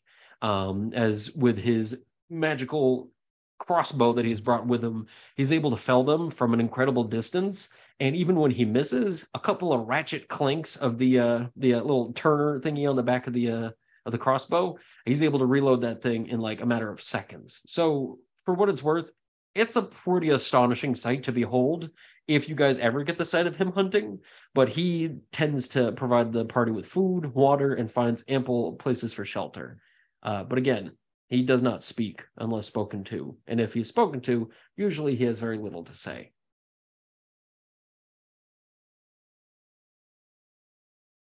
I just want to learn about why he does this service. Is it just because he's like one of those service kind of people, or does he have like a debt? Like, what's going on there? So, um, I'll let you roll a persuasion check to ask him such a question. I'm letting you get your one redemption roll in. If you get another six, No way. No way, dude. I'm, s- I'm smelling. I got a 13. Ah, dang it. what what exactly were you smelling? A fumble? I was smelling like a probably like a hard six, Yeah. maybe a four. So with that, he looks you up and realizes, uh, sorry, looks up at you and realizes that you're not asking the question in a way that's like, you know, rude or for self-interest. It seems like you genuinely want to know for his benefit. And with that, he looks back down glumly at the fire he's prepared and begins to, you know, cook some of the rabbits that he's just skinned. And as he does so, he says, My service is that which I provide for the betterment of all who are like me.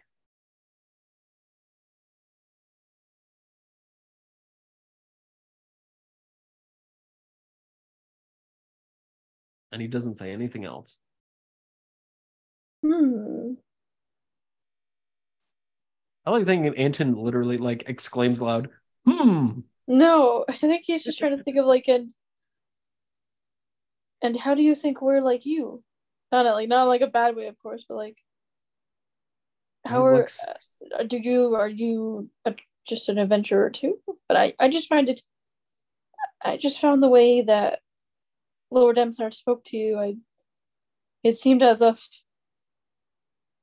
You served him. As a servant does. That, he says, as he doesn't look up from the fire, he says, I have already forgiven him. I forgive all that look to me and see me as a beast.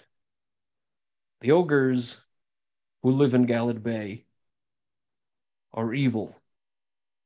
They're tormentors. And I heard what had been done to Tragaloka. I provide my service so that I might be able to change people's opinions on the unfortunate few who find themselves stuck between worlds. There are not many like myself, but as one who finds no solace in the walls of a city, one who does not find any comfort within such a booming and bustling place, the best that I can do is bring good tidings to people like myself. As he looks up and looks up to the party and looks at each one of you guys dead in the eye for just a moment before looking back down at the fire, he says, If I am able to change the minds of anyone with one simple deed, I will do it. If I could perhaps change their hearts into believing someone like me, someone with ogre's blood, is capable of doing good things, then anything is worth it. What I do for the Lord, I do for those who have lost it all simply by having lost the gambling of being born. Unfortunately, it seems fate has dealt me a very unfortunate hand. And thus I wander, and thus I hunt, and thus I serve people like you. My only hope is that you will all leave this experience having learned much of what I am able to offer. Most do not want to know. Most apologize for my birth. And most, most do not even look to me as anything more than one who knows the way.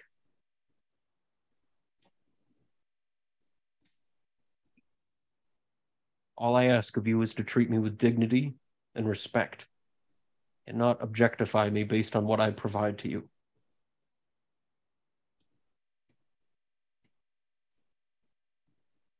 It's shameful for us to do anything other than that.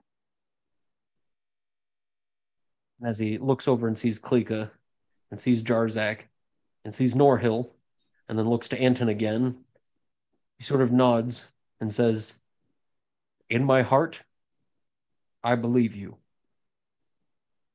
Unfortunately, I've seen much of the evil of the world done by the humans who call this place their home. For them to say anything about the ways of the necromancer, to say it is evil what the necromancer does. It is hard to not see the irony, as if they themselves are not the lich of the elk, as if they themselves are not the marauding orcs to the whales. Perhaps it is from different vantage points that we get the best view. But somehow I feel like you know this in your heart. As he looks to Anton and gives sort of like a steel eyed glare as he squints his eyes a little bit looking at you. I feel as if you understand. There is always an evil, there is always a good, and then there is always the reality of everyone just trying to survive. Somehow, I feel that you understand this.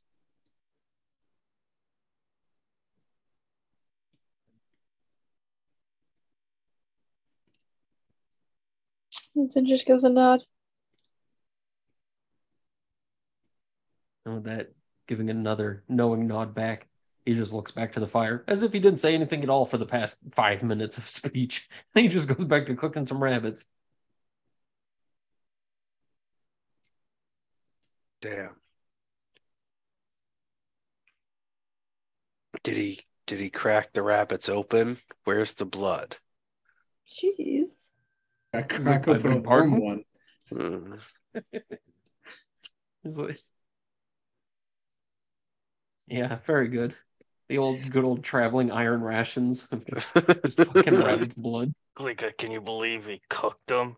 Ugh. Kick the click wouldn't approve of this. And with that, he looks up again and says, Was he a traveling companion?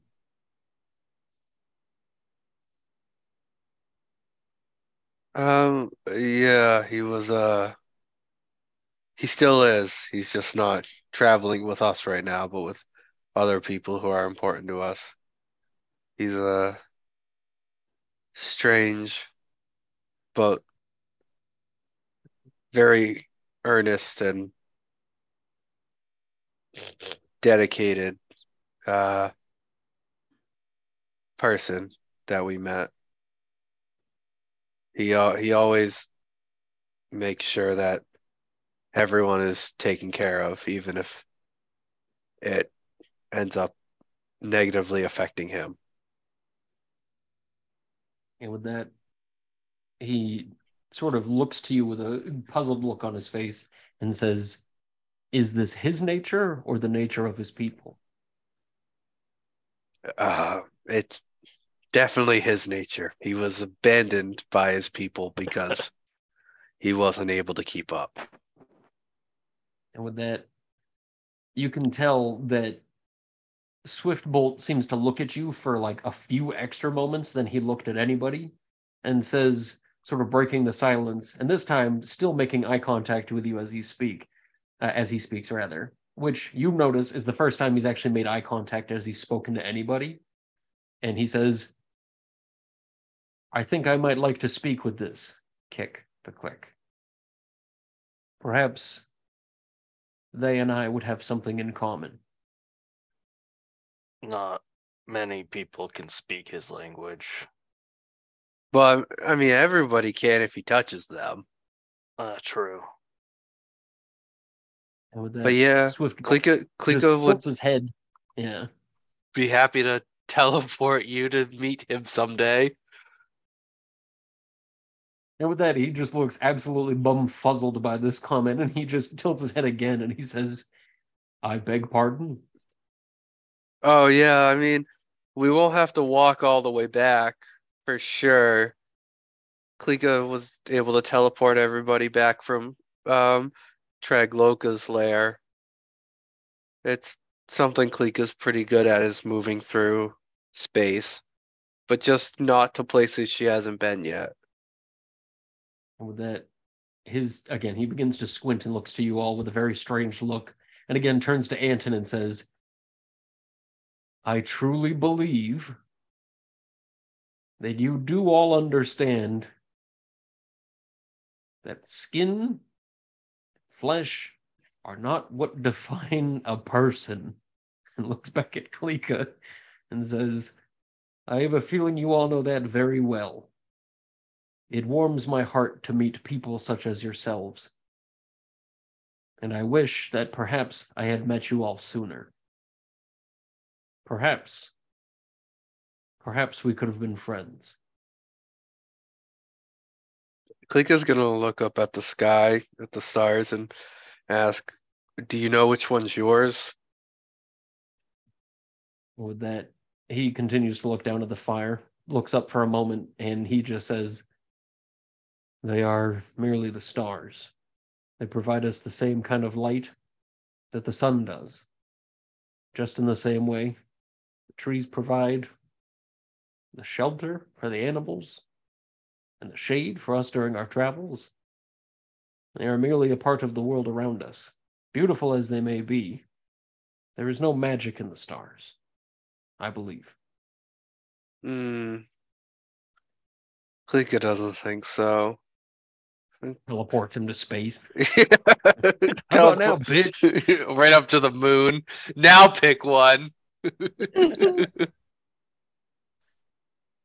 Very good. But yeah. With that, he says again, I think we could have been good friends. Why are we friends feel- now? It's And never that- too late to make friends.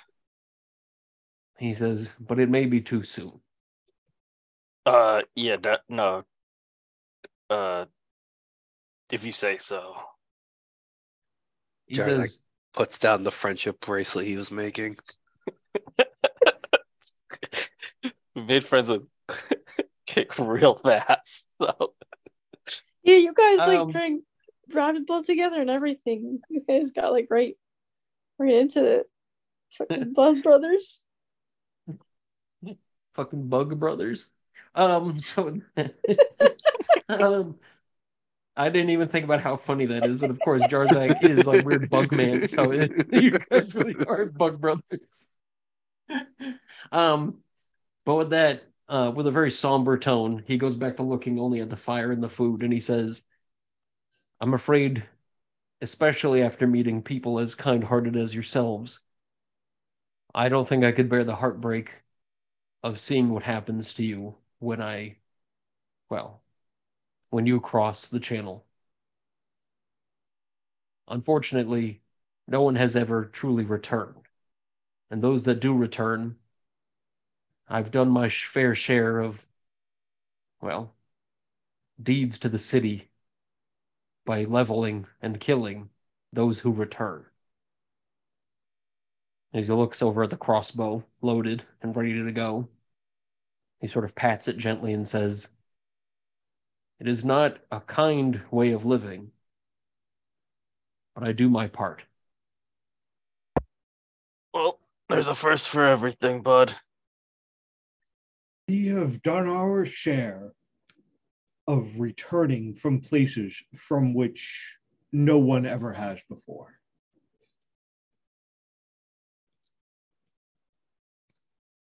That, he just sort of nods and says, That may be true, but if I can give you one bit of advice before we get there, as we are only a few days away,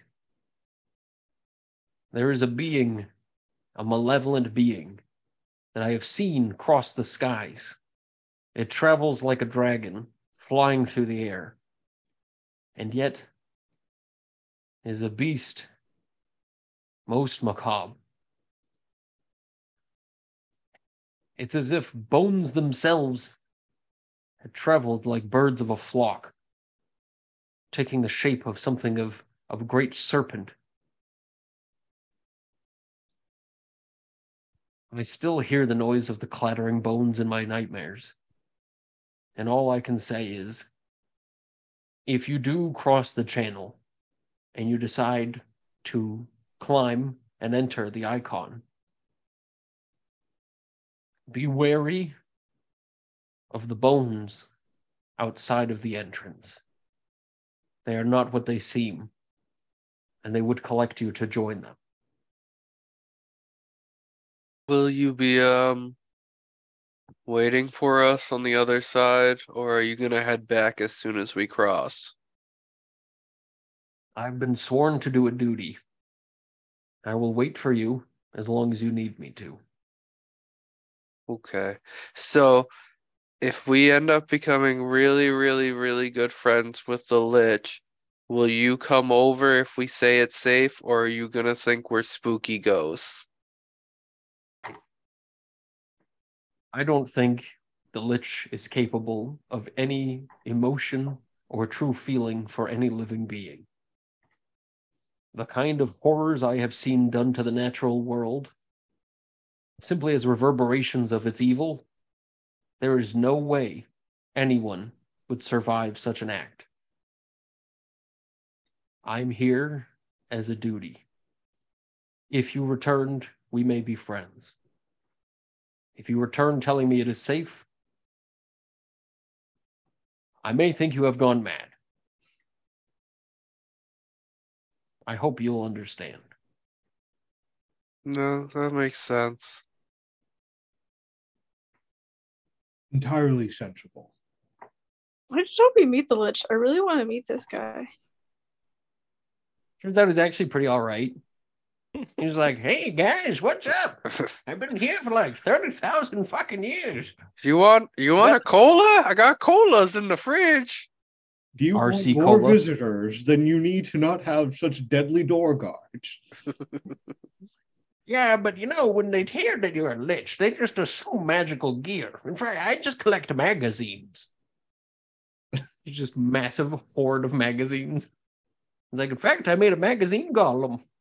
He's not very helpful. But anyway, It's all by the way, now that it's canon, that's that's how the lich has to speak. So I already signed myself up for that one. Yeah, you did. It's like the naked one. Oh no, to the, No. the Lich is Skeletor.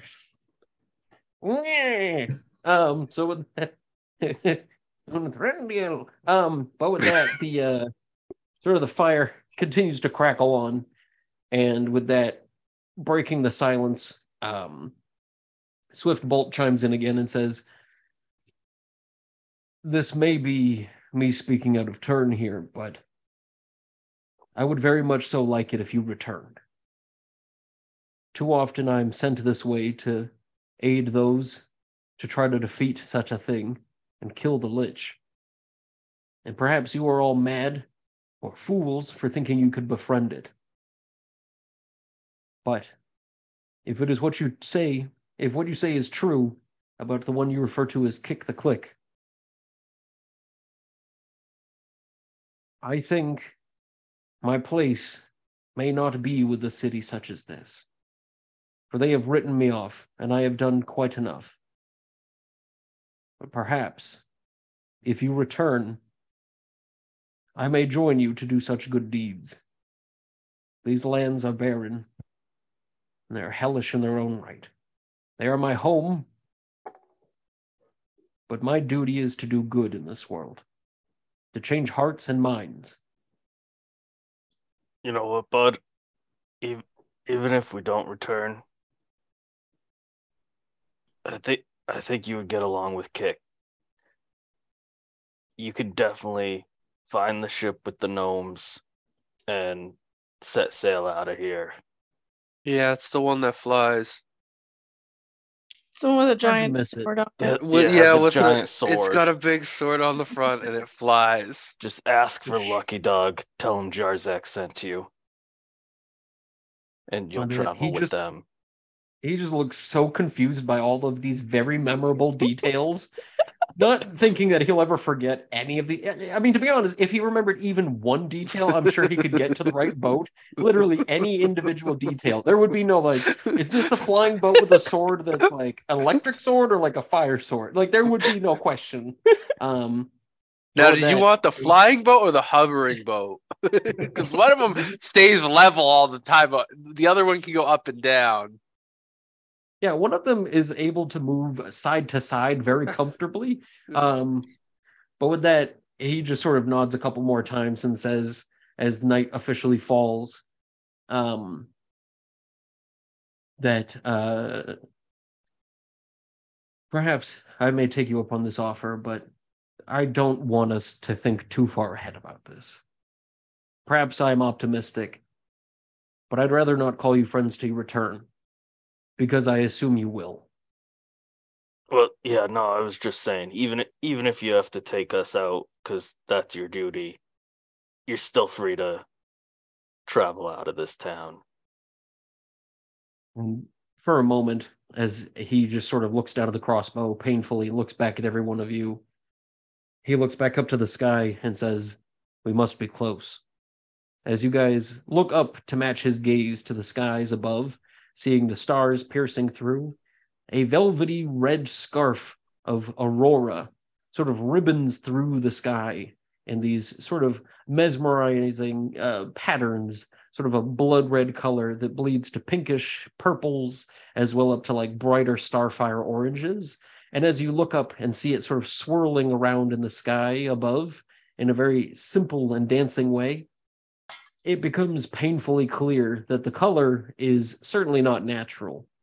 And as he looks up at the sky and looks back down at you, and he says, We must be very close indeed. And if we are this close, I assume he is aware. And suppose that's where we're going to end it. Everyone, I want to thank you all for listening to another episode of the podcast. It really means a lot to me to have everybody listening in. And if you have anything you'd like to say, any comments or anything like that, shoot me a tweet over at ygrognard on Twitter, or you can even send me an email at yunggrognard at gmail.com. I look forward to everything you guys have to say, and it's always a pleasure to engage with anybody listening to the show. And as always, be sure to keep things Dungeons.